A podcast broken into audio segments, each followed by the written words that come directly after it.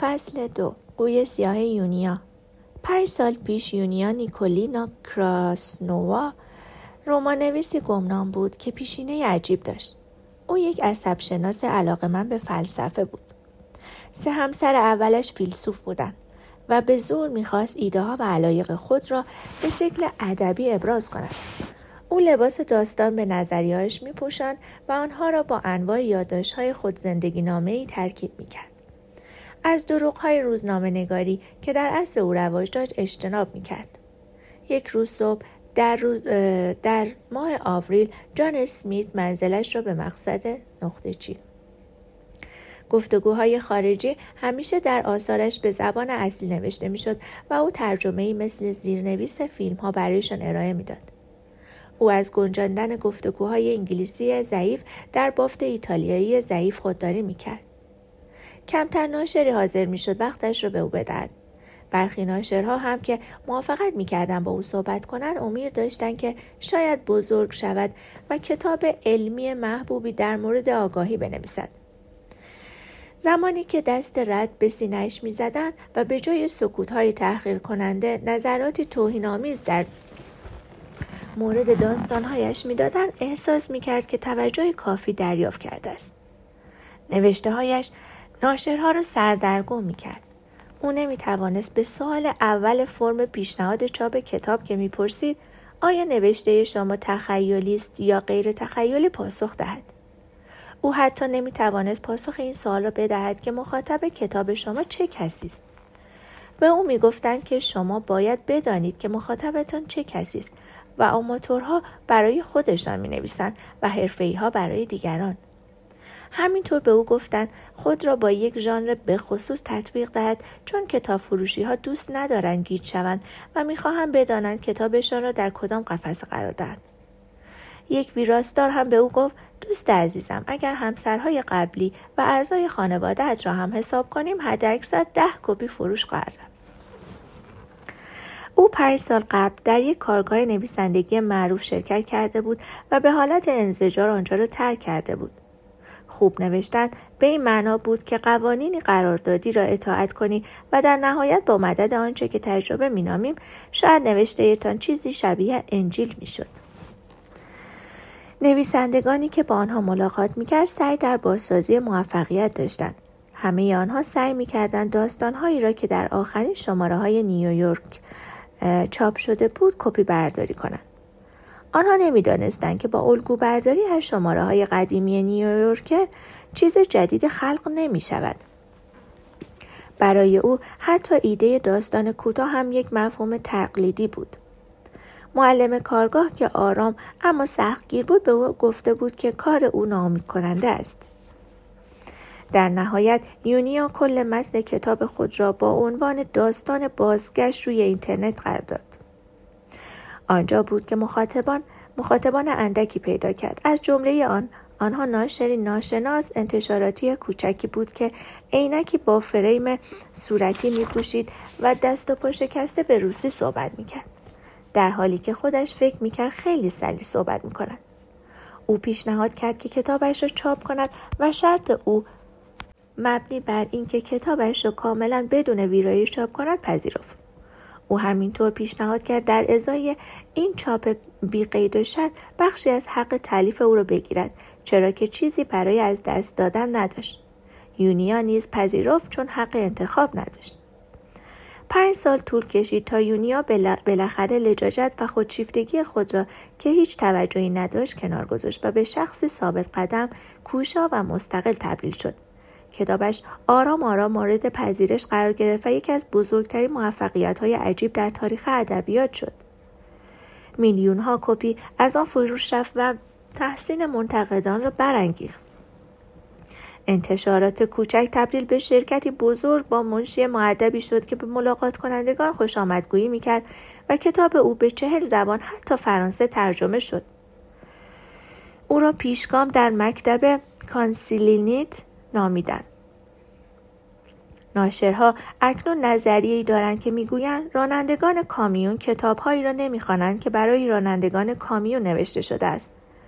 یک مقاله علمی درک قابل درک می تواند عدم ارتباطش را با معادله ها و اصطلاحات پنهان کند. موافقان کانسیلینت با ابراز ایده های خام به خوانندگان اجازه می دهند که کار آنها را مورد قضاوت قرار دهند. امروزه یونیا دیگر با فیلسوف ها ازدواج نمی کنند. آنها خیلی بحث می کنند و او خود را از ناشرها پنهان می کند. در کلاس های درس دانشمندان ادبی در مورد سرنخهای بیشماری که اجتناب ناپذیری این شیوه جدید را نشان می دهد به بحث می نشیند. تمایز بین تخیلی و غیر تخیلی خیلی قدیمی می نماید که بتواند جلوی چالش های جامعه مدرن را بگیرد. کاملا بدیهی بود که ما نیاز به درمانی برای شکاف میان هنر و علم داشتیم. پس از این حقیقت استعداد او کاملا آشکار شد. بسیاری از ناشرهایی که او بعداً ملاقات کرد سرزنشش کردند که چرا نزد آنها نیامده بود. آنها متقاعد شده بودند که اگر نزد آنها آمده بود فوراً شگفتی کارش را می‌دیدند. طی چند سال یک دانشمند ادبی مقاله‌ای با عنوان از کاندرا تا کراسنووا خواهد نوشت و نشان خواهد داد که چگونه بذر آثار او در آثار کاندرا قابل مشاهده است. کاندرا کسی بود که مقاله را با یادداشت نویسی ترکیب کرد. یونیا هرگز هیچ یک از آثار کاندرا را نخوانده بود، اما نسخه از فیلم یکی از کتاب‌های او را دیده بود که هیچ اثری از یادداشت نویسی در آن فیلم دیده نمی‌شد. یک دانشمند برجسته نشان خواهد داد که چگونه تاثیر گریگوری بیتسون که صحنه‌های خود زندگی نامه را در مقالات پژوهشگونه‌اش وارد کرد در هر صفحه قابل مشاهده است. یونیا هرگز اسم بیتسون را هم نشنیده بود. کتاب یونیا یک قوی سیاه است. فصل سه. بورس‌باز و پرستار بچه. پیشرفت و معروفیت یونیا تنها در محیطی ممکن است که من آن را سرزمین بی نهایت ها می نامم. خیلی زود تمایز اصلی بین قوی سیاه که سرزمین بی نهایت ها را ایجاد می کند و سرزمین آرام متوسط ها را متذکر خواهم, خواهم شد. بهترین بدترین نصیحت. وقتی در ذهنم به عقب رجوع می کنم متوجه می شوم که تنها برخی از نصیحت هایی که مردم به من کرده بودند در زندگی برایم کارآمد بوده است. بیشتر آنها بیهوده بودند و خوشحالم که از کنار آنها بی تفاوت گذشتم. آنها شامل نصیحت هایی مانند این بوده است که سعی کن سخنانت سنجیده و معقول باشد.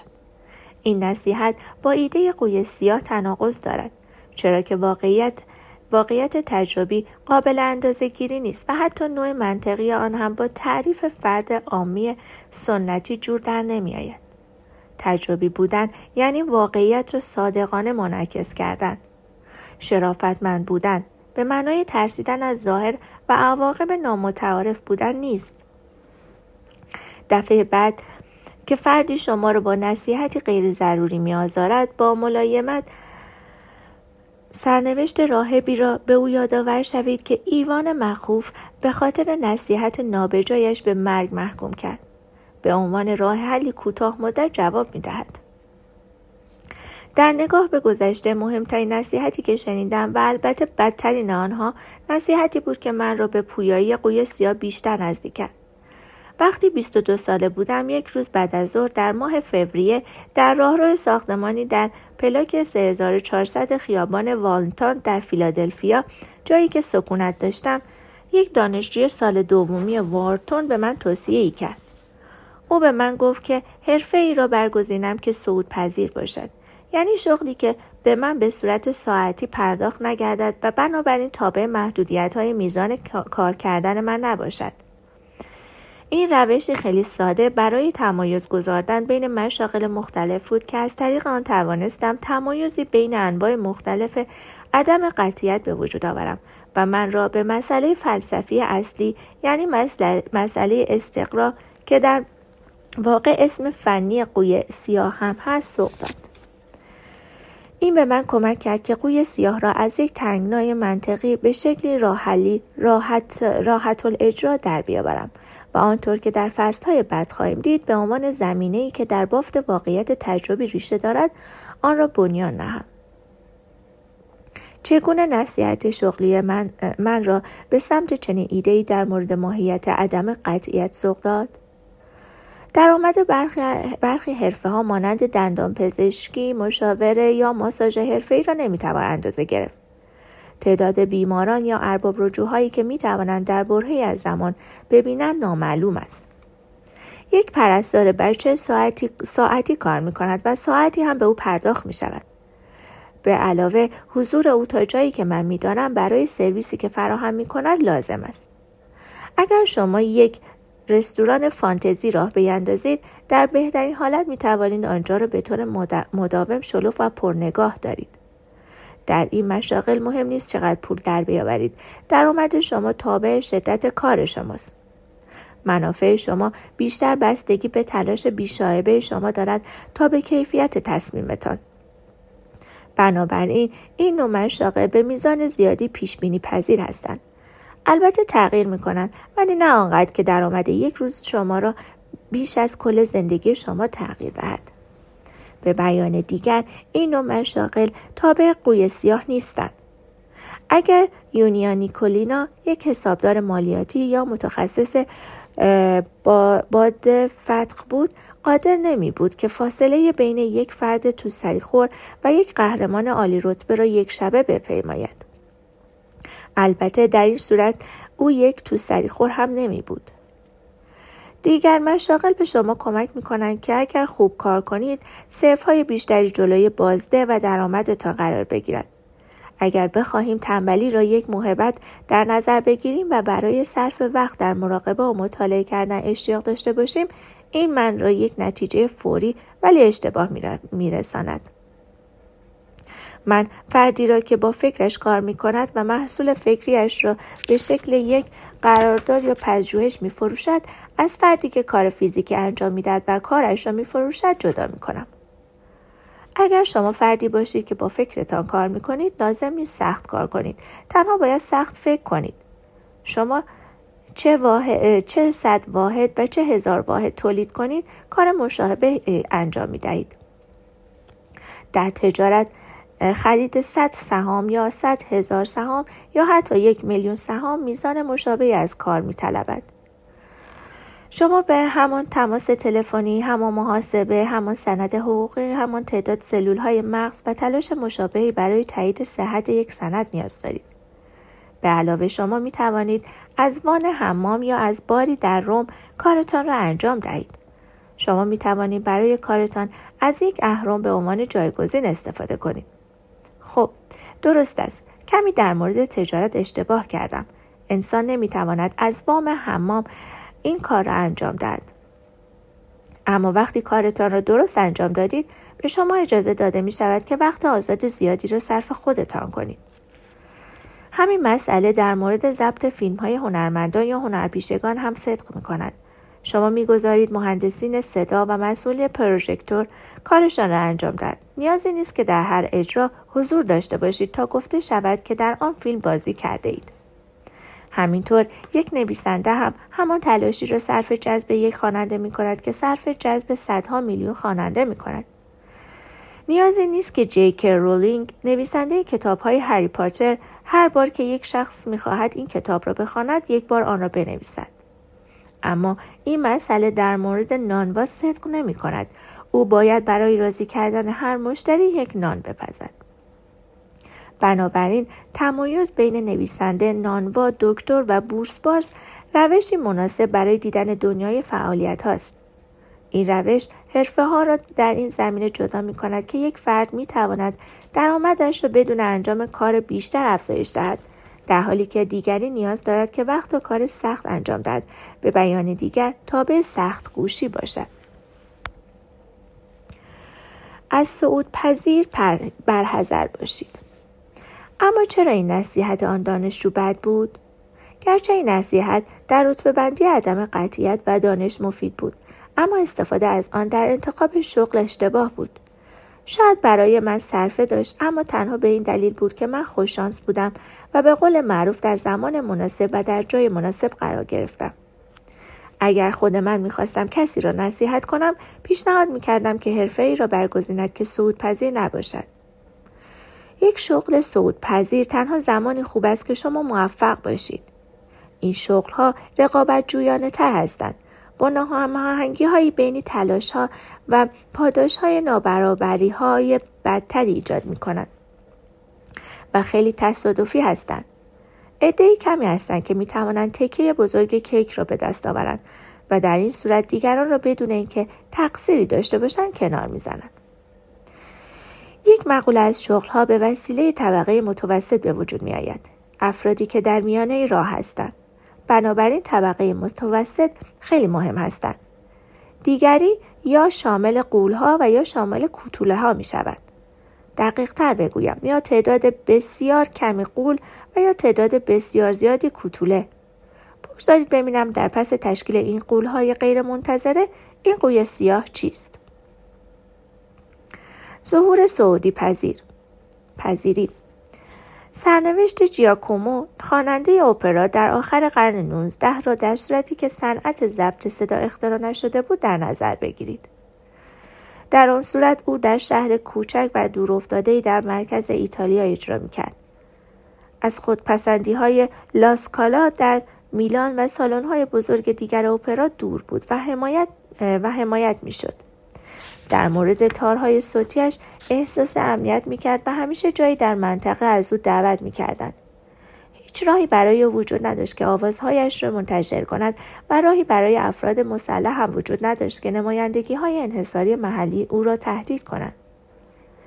هنوز برایش ممکن نبود که کارهایش را در مغازه ها به فروش بگذارد. بنابراین حضور او در هر اجرایی لازم بود. دقیقاً همانطور که حضور یک آرایشگر برای هر اصلاح لازم است. بنابراین کیک پای سیب به طور نابرابر برش می‌خورد. کیک به چند تکه تقسیم می‌شد و هر کس یک سهم از آن را می‌برد. خواننده‌های بزرگ نسبت به افراد تازه کارتر مخاطب‌های بیشتری داشتند و دعوت‌های بیشتری از جاهای مختلف می‌گرفتند. اما جای, جای نگرانی نیست. نابرابری‌ها وجود دارد، اما بگذارید آنها را ملایم بدانیم. هنوز مقیاسی وجود نداشت. هیچ راهی برای دو برابر کردن مخاطبها وجود نداشت مگر اینکه خواننده دو بار آوازش را بخواند. اکنون تاثیر اولین ضبط صدا را در نظر بگیرید. اختراعی که بی‌عدالتی عظیمی رقم زد. توانایی ما به تولید دوباره و تکرار اجراها به من اجازه می‌دهد که در لپتاپم به ساعت‌ها پیش زمینه موسیقی ولادیمیر هوروویتس پیانیستی که اکنون مرده است گوش کنم که پیش درآمد راشمانینوف را می نوازد. به جای این کار می توانستم به موسیقی نوازنده روس محلی که هنوز زنده است و اکنون به خاطر درآمد بسیار پایینش به تدریس پیانو به کودکان بی استعداد مشغول شده گوش دهم. هوروویتس با وجود اینکه مرده اما مرد بیچاره را بیکار کرده است. من ترجیح میدم در ازای ده دلار و نود و نه سنت به سی دی موسیقی ولادیمیر هورو، هوروویتس یا آرتور رابینشتاین گوش دهم تا نه دلار و نود و نه سنت برای یک موسیقیدان ناشناس اما خیلی با استعداد که از دانشگاه جولیارد یا هنرستان پراگ فارغ التحصیل شده است بپردازم. اگر علت انتخاب هوروویتس را از من جویا شوید پاسخ می دهم که به خاطر نظم، ریتم یا احساسی است که در آن موسیقی وجود دارد، در حالی که در واقع احتمال دارد افراد بسیار زیادی که تا به حال به موسیقی آنها گوش نکردم و هرگز هم گوش نخواهم کرد وجود داشته باشند که روی صحنه اجرا نکرده باشند اما به همان خوبی هم بنوازند. برخی افراد با تکیه بر همان منطقی که الان ارائه دادم با بی‌تجربگی مدعی می‌شوند که فرایند بی‌عدالتی با گرامافون شروع شد. من مخالفم. من معتقدم که این فرایند خیلی خیلی زودتر با دی ان ای دی ان ای ما آغاز شد که اطلاعات را در مورد ما ذخیره کرد و اجازه داد که اجراهای ما را بدون اینکه حضور داشته باشیم با گسترش ژن‌هایمان به نسل‌های بعدی منتقل و تکرار کنیم. تکامل قابل انداز تکامل قابل اندازه‌گیری است. آن دی ان ای که برنده می شود چه به وسیله شانس و چه با مزیت زنده ماندن خود را باز تولید می کند مانند کتابی پرفروش یا ضبطی موفق و سپس همه‌گیر می شود. دی ان ای های دیگر ناپدید خواهد شد. تنها تفاوت بین ما انسان ها به استثنای اقتصاددان ها و تجار و دیگر موجودات زنده روی این زمین را در نظر بگیرید. به علاوه من معتقدم که تحول بزرگ در زندگی اجتماعی با گرامافون به وجود نیامد، بلکه هنگامی آغاز شد که فردی این ایده بزرگ اما غیر عادلانه را برای اختراع الفبا به کار برد و بنابراین به ما اجازه داد که اطلاعات را ذخیره کنیم و آنها را باز تولید کنیم. این مسئله حتی هنگامی که مخترعی دیگر اختراع خطرناک در و غیر منصفانه تر دستگاه چاپ را انجام داد افزایش پیدا کرد. بنابراین به وسیله این اختراع مردها از مرزها گذر کردند و پدیده‌ای که اکنون برنده همه چیز را میبرد مینامیم آغاز شد. حالا میخواهید بدانید که چه چیزی در مورد گسترش کتاب ناعادلانه است؟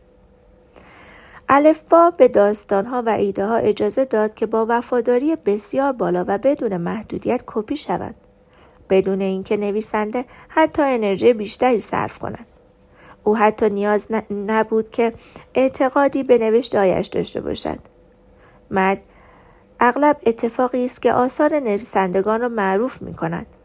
این حقیقت دلالت بر این دارد که آن افرادی که به دلایلی سعی می‌کنند توجه دیگران را به خود جلب کنند، می‌توانند نسبت به دیگران مخاطبان بیشتری به دست آورند و جایگزین رقیب‌های خود در قفسه‌های کتاب شوند. در روزگار شاعرها و نغمه سراها هر شخصی مخاطب خود را داشت. یک ترانه سرا مانند یک نانوا یا مسگر بازار خود را داشت و این اطمینان را داشت که هیچ کس از دور دست نمیتواند او را از قلمرو خود بیرون کند. امروز تعداد کمی هستند که همه چیز را به دست می آورند و بقیه تقریبا هیچ. طبق همین مکانیزم ظهور سینما هم جایگزین هنرپیشه‌ها شد و آنها را از کار بیکار کرد. اما یک تفاوت وجود دارد. افرادی که مؤلفه‌ای فنی دارند مانند پیانیست‌ها یا جراح‌های مغز نشان دادند که اطمینان حاصل کردن از استعدادشان راحت است و ایده‌های ذهنی نقش اندکی بازی می‌کنند. نابرابری هنگامی به وجود می‌آید که فردی خود را به طور حاشیه‌ای بهتر از دیگران می‌بیند و کل کیک سیب را از آن خود می‌کند. در هنر یا بهتر از بگوییم در سینما اتفاقات غیر منصفانه خیلی غیر منصفانه تر است. آنچه که ما استعداد مینامیم از موفقیت بیرون میآید به جای اینکه برعکس این مسئله باشد. تعداد زیادی پژوهش در مورد این موضوع صورت گرفته که مهمترین آنها توسط آرت دونی، متفکر و اندیشمندی که به طور مصمم در مورد عدم قطعیت در فیلم ها مطالعه کرده نگارش شده است. او نشان داده که متاسفانه بیشتر آنچه ما به توانایی و مهارت نسبت می‌دهیم یک ویژگی پس از واقعیت است. او ادعا کرد که فیلم‌ها هنرپیشه‌ها را به وجود می‌آورند و میزان زیادی شانس هم آن فیلم‌ها را به وجود می‌آورد. موفقیت فیلم‌ها به شدت وابسته به سرایت و واگیر است. چنین واگیرهایی تنها در مورد فیلم‌ها قابل اعمال نیست. به نظر می رسد که آنها روی تعداد زیادی از محصولات فرهنگی تأثیر گذاشتند. برای ما پذیرش این مسئله سخت است که افراد عاش... افراد عاشق این کارهای هنری تنها به خاطر خود آنها نمی شوند، بلکه تنها به این خاطر به آنها علاقه‌مند می شوند که احساس می کنند به جامعه تعلق دارند. با تقلید ما به دیگران نزدیکتر می شویم، یعنی به دیگر تقلیدکارها. این مسئله با انزوا می جنگد. این بحث نشان دهنده اشکال در پیش بینی نتایج در محیطی از موفقیت‌های متمرکز است. بنابراین اکنون توجه می کنیم که تقسیم بندی بین مشاغل می تواند برای درک طبقه بندی بین انواع متغیرهای تصادفی مفید باشد. اکنون به مسئله دانش و استنتاج درباره ناشناخته و ویژگی‌های شناخته می پردازیم. صعود پذیری و تعمیم. گاهی میشنویم که یک تحصیل کرده اروپایی کثیف و ناامید نظرات کلیشه‌ای‌اش را در مورد آمریکایی‌ها اینگونه اظهار می‌کند که آنها بی‌فرهنگ، غیرفرهیخته و در ریاضی ضعیف هستند به خاطر اینکه برخلاف او و همتایانش آمریکایی‌ها به تحصیل آموزش یکسان و مبناهایی که باسوادها آنها را فرهنگ بالا می‌دانند معتقد نیستند. مانند دانش سفر الهامبخش گوته به ایتالیا یا آشنایی با مدرسه نقاشی دولف، شخصی که این سخنان را میگوید احتمالاً به آیپادش معتاد است. شلوار لی آبی میپوشد و کلمه فرهنگی را در کامپیوترش در موتور جستجوی گوگل جستجو میکند. خب این بر همه روشن است که آمریکا بسیار خلاقتر از ملت‌هایی که به موزه میروند و سعی میکنند راه حل‌هایی برابرگونه ارائه دهند میباشد.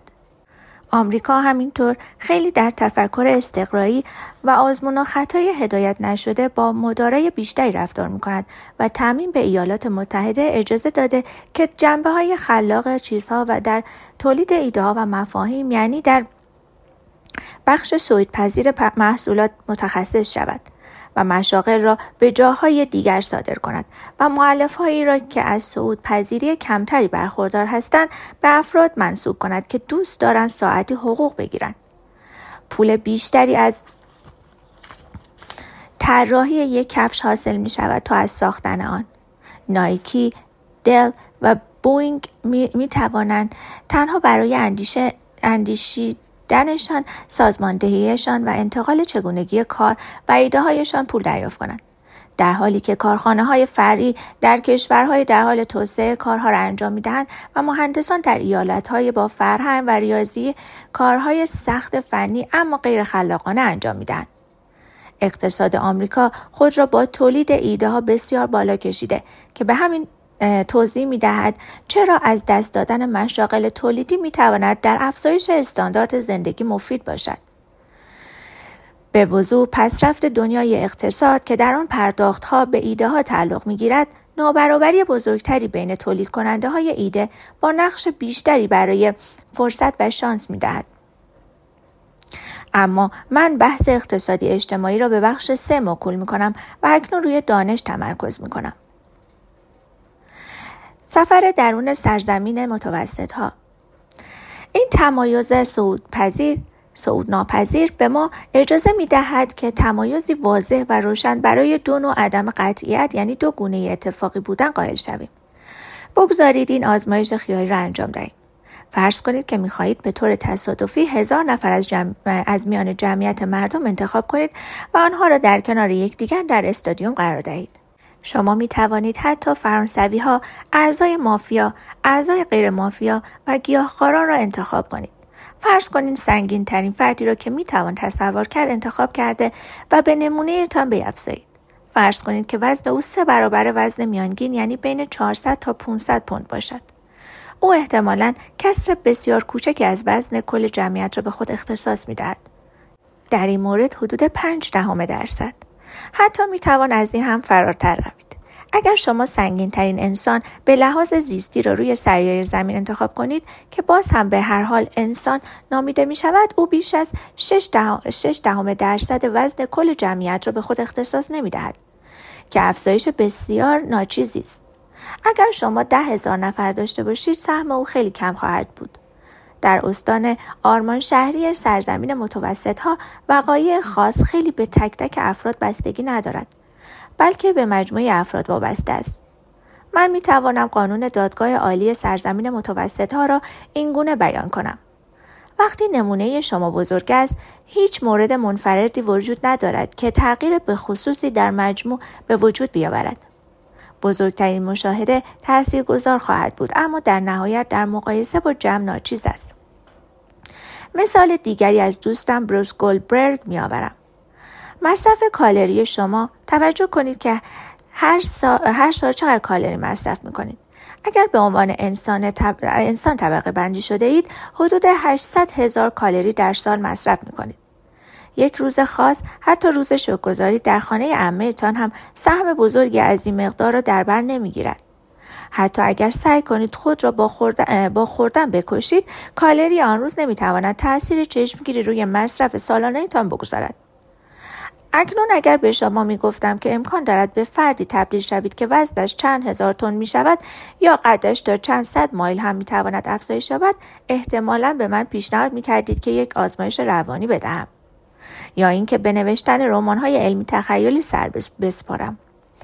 اما شما نمیتوانید به این راحتی متغیرهای حداکثری یا مقادیر مختلف را خط بزنید. بعداً به این متغیرها خواهیم پرداخت. کشور عجیب بی نهایت ها. در مقایسه با مثالی که پیشتر ارائه دادم، به ارزش شبکه هزار نفری که در استادیوم ردیف کردید توجه کنید. به آنها ثروتمندترین شخصی را که می توانید روی کره زمین پیدا کنید بگذارید کنید بگذارید بگوییم بیل گیتس بنیانگذار مایکروسافت را اضافه کنید. فرض کنید که ارزش شبکه حدود هشتاد میلیارد دلار است. در مقایسه با مجموع سرمایه دیگران که چند میلیون دلار است، این مقدار چقدر از ثروت کل را ارائه می دهد؟ نود و نه ممیز نه درصد؟ در حقیقت اگر بخواهیم تغییر سهام شخصی او را در یک ثانیه گذشته در نظر بگیریم، دیگران همگی بیش از یک مقدار گرد کننده ارزش شبکه او را ارائه نمی دهند. در صورتی که بخواهیم وزن یک فرد را با این سهام مقایسه کنیم، او لازم است که پنجاه میلیون پوند وزن داشته باشد. بگذارید دوباره فروش کتاب را در نظر بگیریم. بیایید یک صد هزار نویسنده یا افرادی که برای چاپ شدن کتابشان التماس می کنند، اما به جای منتظر, اما به جای منتظر خود را مؤلف می نامند، ردیف کرده و فروش کتاب‌های آن را بررسی کنیم. سپس یک نویسنده زنده که در حال حاضر بیشترین تعداد خواننده را دارد نیز به آنها اضافه کنیم. جی کی رولینگ، نویسنده مجموعه هری پاتر، با چند صد میلیون جلد فروش باعث می شود آن چند هزار نویسنده که شاید حداکثر چند هزار خواننده داشته باشند کوچک جلوه کنند. بگذارید این را همچنین در مورد ارجاع آکادمیک، یعنی ذکر نام یک فرد دانشگاهی توسط یک فرد دانشگاهی دیگر در چاپ‌های مقاله و کتاب، ارجاع‌های رسانه‌ای، درآمدها، سایز, سایز شرکت‌ها و غیره در نظر بگیرید. بگذارید این موارد را موارد احتمالی بنامیم، چرا که آنها به وسیله انسان ساخته شده‌اند، در مقایسه با مسائل فیزیکی مثل سایز کمر. در سرزمین بی‌نهایت ها، نابرابری‌ها آنگونه هستند که یک مشاهده می‌تواند تأثیر نابرابری روی کل جمعیت و مجموع آنها داشته باشد. بنابراین در حالی که قد، وزن و مصرف انرژی از سرزمین متوسط ها هستند، ثروت از سرزمین متوسط ها نیستند. تقریباً همه مسائل اجتماعی در جرگه سرزمین بی‌نهایت ها قرار می‌گیرد. یک روش دیگر برای گفتن این مسئله این است که کمیت‌های اجتماعی اطلاعی هستند و نه فیزیکی. شما نمی‌توانید آنها را لمس کنید. پولی که در یک حساب بانکی وجود دارد چیز مهمی است، اما مطمئنا فیزیکی نیست. همینطور ارزشی که دارد نیازی به صرف انرژی ندارد. این تنها یک عدد است. توجه داشته باشید که قبل از ظهور تکنولوژی جدید، جنگ به سرزمین متوسط‌ها تعلق داشت. اگر می‌خواستیم تک تک افراد را دار بزنیم، کشتن تعداد زیادی از آنها خیلی مشکل بود. امروزه با ابزار کشتار جمعی تنها کافی است که یک دکمه را فشار دهید. یک خطای کوچک باعث می‌شود که سیاره زمین از جمعیت تهی شود. به دلالت قوی سیاه توجه کنید. سرزمین بی‌نهایت‌ها می‌تواند قوهای سیاه تولید کند و این کار را می‌کند، چرا که می‌بینیم چند واقعه تأثیرات عظیمی در تاریخ گذاشته است. این ایده اصلی این کتاب است. سرزمین بی‌نهایت‌ها و دانش. در حالی که این تمایز بین سرزمین متوسط‌ها و سرزمین بی‌نهایت‌ها تأثیرات بسزایی برای هر دو عدالت اجتماعی و پویایی واقع داشته، بگذارید اعمال آن را روی دانش ببینیم که در همین مسئله است که بیشتر ارزش آن نهفته است. اگر یک نفر از سیاره مریخ به زمین بیاید و بخواهد قد ساکنان این سیاره شاد را اندازه بگیرد، میتواند پس از اندازه گرفتن قد صد نفر نتیجه دلخواهش را از میانگین قد آنها به دست آورد.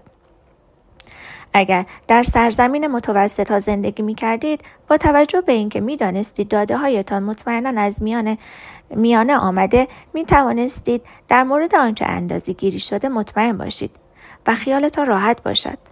شما می توانید همینطور با آنچه که در مورد داده ها یاد گرفته اید اطمینان داشته باشید.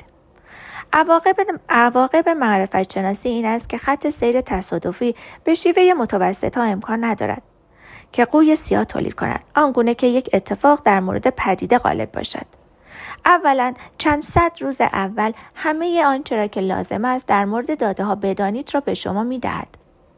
دوما حتی اگر شما نتیجه عجیبی دریافت نکنید، آنگونه که در مورد سنگین وزن‌ترین انسان گفتم باز هم نتیجه مهمی نخواهد بود.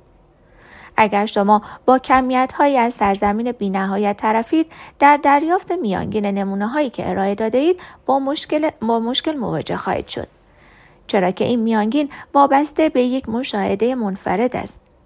ایده‌ای که مطرح می‌کنم هم مشکل‌تر از این نیست. در سرزمین بی‌نهایت‌ها یک واحد می‌تواند خیلی راحت روی کل تأثیر ناهمگنی بگذارد. در این جهان تنها همیشه باید مظنون به دانشی باشید که از داده‌ها به دست می‌آورید. این تست خیلی ساده، تست خیلی ساده‌ای از عدم قطعیت است که به شما اجازه می‌دهد بین دو نوع تصادفی بودن تمایز قائل شوید. آنچه که شما از داده‌ها در مباحث سرزمین متوسط‌ها دریافت می‌کنید، به سرعت با ذخیره اطلاعات تغییر می‌کند. اما دانش در سرزمین بی‌نهایت‌ها آرام آرام و به طور منظم با افزایش داده‌ها رشد می‌کند و به نتیجه نامشخصی هم در نهایت دست خواهد یافت. آرام و سرکش. اگر ما این تمایز بین قابل اندازه‌گیری در مقابل غیر قابل اندازه‌گیری را دنبال کنیم، تفاوت‌های روشنی بین سرزمین متوسط‌ها و سرزمین بی‌نهایت‌ها خواهیم دید. توجه شما را به چند مثال جلب می‌کنم. موضوعاتی که به نظر می‌رسد به سرزمین متوسط‌ها تعلق دارد و تابع آنچه که ما تصادفی بودن نوع یک می‌نامیم هستند. قد، وزن، مصرف کالری، درآمد یک نانوا یا صاحب یک رستوران کوچک یا یک دندانپزشک، سود قماربازی در یک مورد به خصوص با این فرض که فرد وارد کازینو می شود و مقدار شرط‌بندی مداومی انجام می دهد. تصادف‌های رانندگی، میزان نرخ مرگ و میرهوش آنطور که به اندازه گیری می شود. مسائلی که به نظر می رسد متعلق به سرزمین بی نهایت ها هستند و تابع آنچه که ما خط سیر تصادفی نوع دو می نامیم هستند. ثروت، درآمد، فروش کتاب برای هر نویسنده، ذکر نام کتاب برای هر نویسنده، تشخیص نامها به عنوان فرد مشهور، تعداد ارجاعها در گوگل، جمعیت شهرها، استفاده از تک‌واژه‌ها در یک کلمه، تعداد سخنگویان هر زبان، خسارتی که از یک زلزله به بار می‌آید، میزان تلفات از جنگ، میزان تلفات از حوادث تروریستی، اندازه سیارات، اندازه شرکت‌ها، مالکیت سهام، قد بین گونه‌ها، فیل‌ها و موش‌ها را در نظر بگیرید. بازارهای مالی، اگر مدیر سرمایه‌گذاری شرکت چه شما این را نمی‌داند. قیمت اقلام، نرخ تورم و داده‌های اقتصادی. لیست سرزمین بی‌نهایت‌ها خیلی طولانی تر از لیست قبلی است. ظلم و ستم تصادف. روش دیگری برای نشان دادن این تمایز عام به این صورت است. سرزمین متوسط‌ها جایی است که ما باید ظلم جمعیت، روزمرگی، واضح و آشکار و پیشبینی شده را متحمل شویم. سرزمین بی‌نهایت‌ها جایی است که ما تابع ظلم فردی، تصادفی، نادیده و پیشبینی نشده هستیم. شما هر چقدر که تلاش کنید هرگز نمی‌توانید وزن زیادی در یک روز کم کنید. باید روزها، هفته‌ها و ماه‌ها برای این هدف تلاش کنید.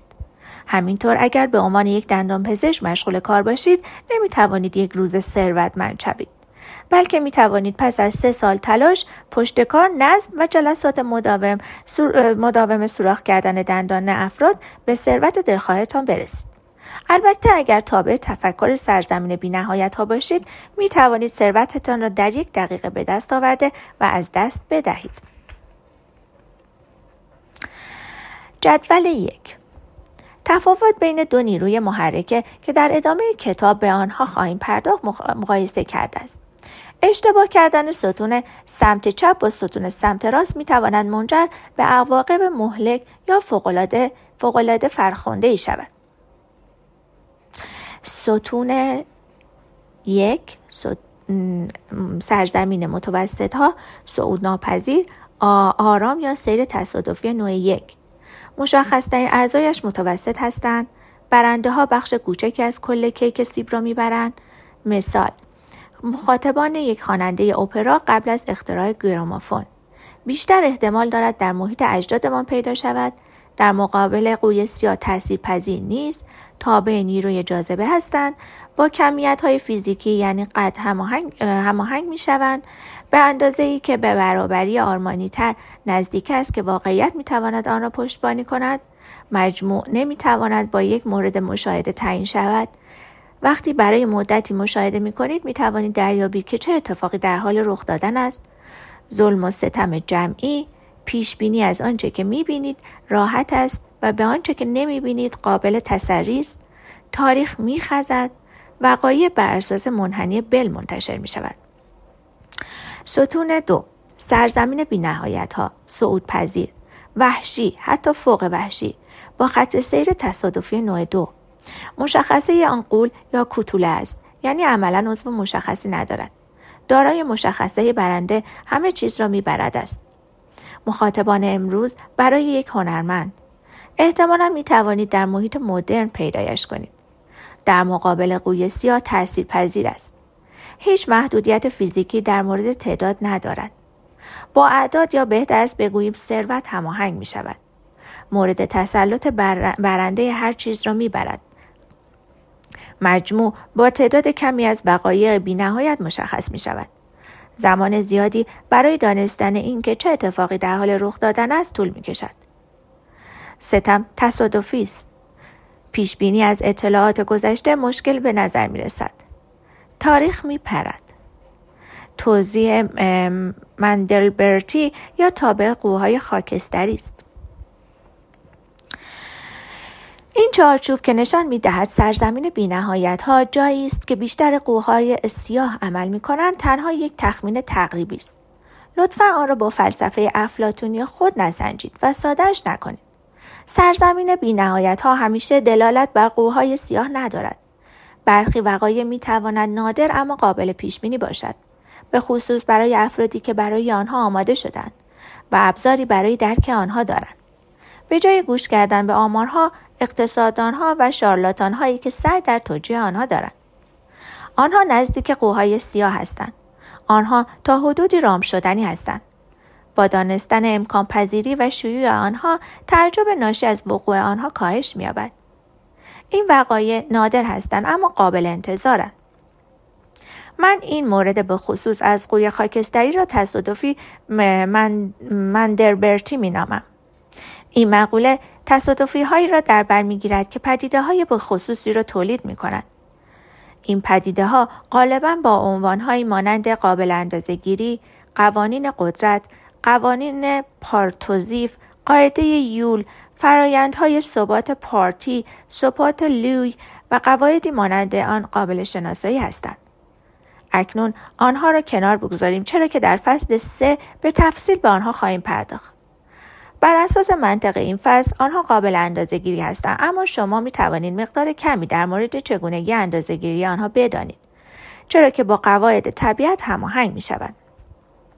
با این وجود شما می توانید قوهای سیاه خطرناکی در سرزمین‌های متوسط ها هم تجربه کنید. چگونه؟ شاید شما فراموش کنید که چیزی تصادفی است و فکر کنید آن قطعی است. آنگاه متعجب و شگفت زده شوید. یا شاید شما تونل تونل بزنید و یک منبع عدم قطعیت را نادیده بگیرید. چه آرام باشد و چه وحشی. با توجه به کمبود تصور و تخیل آن را نادیده بگیرید. بیشتر قوهای سیاه از همین بیماری‌های تونل زنی منتج می‌شود که در فصل نه به بحث پیرامون آنها خواهیم پرداخت. با به دست داشتن این تمایز بین آنچه که ما متعلق به سرزمین متوسط‌ها و آنچه که متعلق به سرزمین بی‌نهایت‌ها می‌دانیم، مروری اجمالی بر تمایز اصلی در این کتاب داشتم. گفتم که بررسی عام‌تری در بخش سه از این مسئله خواهم کرد. بنابراین اکنون روی معرفت شناسی تمرکز می‌کنیم و بررسی می‌کنیم که چگونه این تمایز روی دانش ما تأثیر می‌گذارد.